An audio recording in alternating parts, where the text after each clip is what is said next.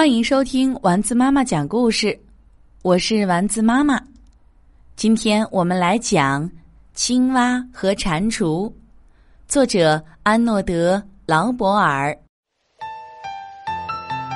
蟾蜍坐在他的沼泽前面，来了一只青蛙，问他：“什么事儿啊，蟾蜍？你看起来很伤心。”蟾蜍说：“是的。”这是一天中最使我伤心的时候，这时候我在等邮件到来，但总是使我很不快乐。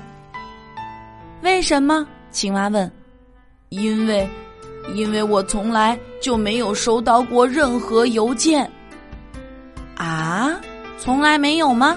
青蛙又问。从来没有，从来没有一个人给我寄过一封信。每天我的信箱里总是空的，这就是我在等邮件的时候会伤心的原因。青蛙和蟾蜍坐在沼泽前，双双感到很伤心。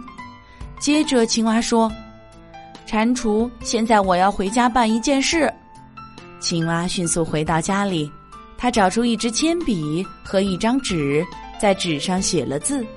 他把纸装进信封。在信封上写道：“一封给蟾蜍的信。”青蛙跑出屋子，看到一只蜗牛。蜗牛，请把这封信给蟾蜍送去，放在他的信箱里。没问题，蜗牛说：“我立即去送。”接着，青蛙跑回蟾蜍的家，蟾蜍已经上床睡觉了。蟾蜍，我认为你应该起来，再去等一会儿邮件。哦不，我已经等得很厌倦了。青蛙看着蟾蜍挂在窗外的信箱，蜗牛还没有来。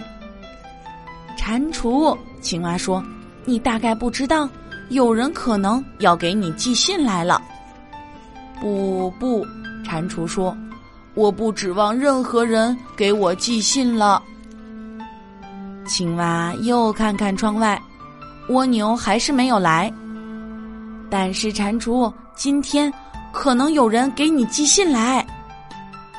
别说傻话了，蟾蜍说：“从前没人给我寄过信，今天也不会有人给我寄信。”青蛙再看看窗外，蜗牛仍旧没有来。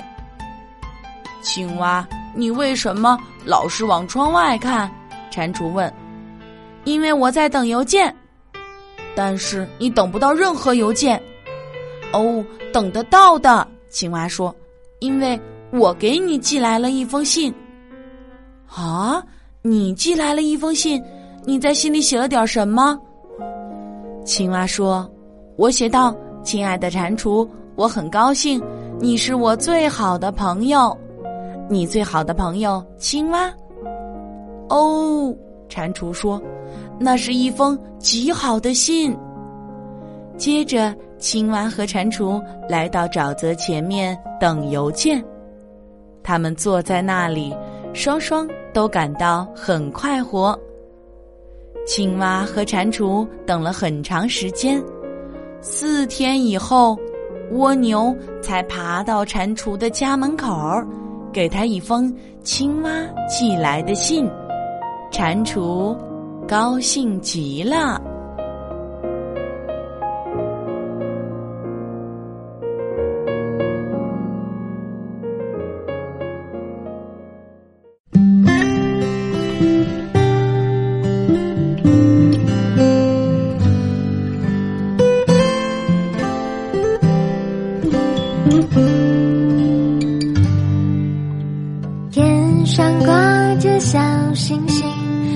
边的陪伴最温馨。